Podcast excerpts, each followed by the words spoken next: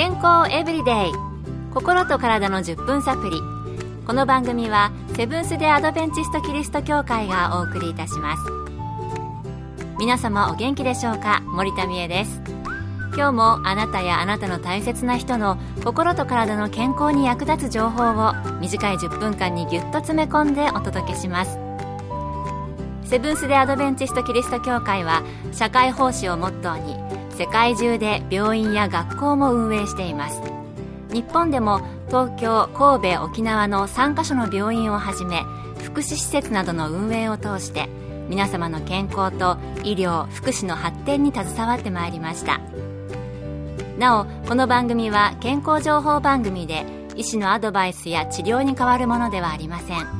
すでに投薬を受けている方また病院に通われている方はかかりつけの医師の指導のもとこの番組の情報も参考になさってください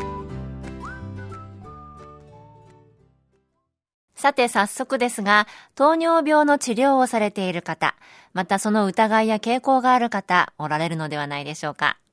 生活習慣病とも言われるこの病気、比較的に中高年の病気というイメージを私は持っていましたが、最近では子供にも見られるようになってきたと言われています。そこで今日のトピックは子供の糖尿病です。今回はアメリカのカリフォルニア州シリコンバレーで小児科医として働かれているプーンユキコ先生に子供の糖尿病についてお伺いしました。糖尿病には2種類あり、1型と2型に分かれています。どちらも血糖値が上がってしまう病気というところは同じですが、1型と2型の原因は全く違います。1型の方は膵臓の問題でインスリンという血糖値を調節するホルモンが作られなくなってしまうことが問題です。2型はインスリン自体はあるのですがホルモンとして体でうまく作用しなくなるのが問題です。今まで2型糖尿病は中年以降発症すると思われていましたが1990年代頃からなんと子供の2型糖尿病が世界中で増え始めています。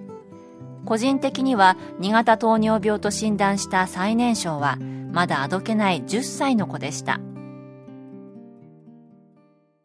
ということで、子供の糖尿病、中でも今までは中年以降に発症すると思われてきた2型糖尿病、こちらの方にかかる子供たちが増えてきたんですね。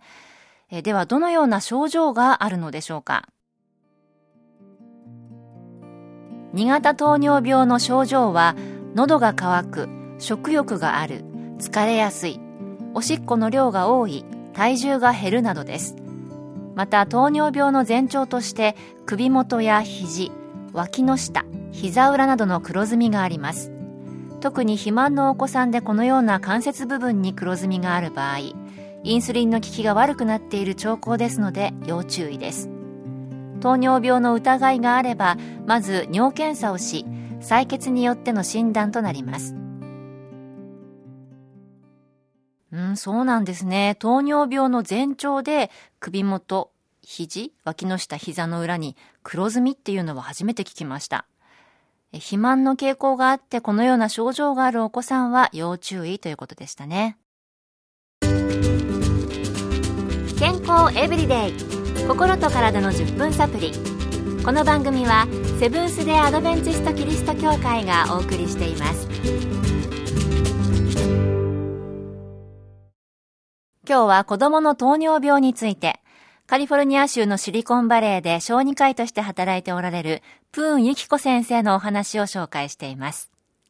それではどのようなお子さんが2型糖尿病になってしまうのでしょうか？それは大人と同じで生活習慣に問題がある子供です。一番の要因は肥満です。大人と同じくお腹周りの大きい場合、いわゆるメタボのお腹だとリスクが高くなります。他にも糖尿病の家族歴があったり、高血圧や高脂血症、心筋梗塞など生活習慣病の家族歴がある場合は要注意です。他に意外ですが、生まれた時低体重だった子や妊娠時に母親が糖尿病になった子もリスクが高くなりますやっぱり生活習慣、太りすぎが危ないんですね。そして生まれた時低体重だった子供に糖尿病のリスクが高いというのは本当に意外でした。それでは治療や改善法、そして予防するにはどのようなことを心がけたらいいのか、プーン先生に伺いました。2型糖尿病の治療は生活習慣の改善と薬剤療法、場合によってはインスリン注射となります。まず糖分を多く含む要注意食材と糖分の少ない良い食材を徹底的に学び食事の管理をする必要があります運動による肥満改善も必須でしょうインスリン注射は開発が進みだいぶ痛くなくなってきているのですがそれでも子供にとって大きなストレスとなることに変わりはありません。生活を改善していくんですからね。それはもう治療も大変だと思います。それでは予防するために何かできることはあるのでしょうか？2型糖尿病にならないためにはやはり小さい頃から健康的な食生活と運動を習慣づけることです。そこで提案したいのは健康的なおやつと飲み物です。お菓子やポテトスナックおせんべいジュースの類は全て血糖値を急上昇させます。みんなが食べているおやつですがそれは本当にお子さんに必要なものか今一度考えてみてください。おすすめするのは果物や野菜ナッツなどの繊維を含むものとチーズやヨーグルト豆類などのタンパク質です。お腹の空いているおやつの時間だからこそいつもは苦手な野菜も美味しく食べられたりするものです。また今のお子さんは習い事塾ゲーム友達との SNS など忙しいですが忙しすぎて運動不足になってはいませんか？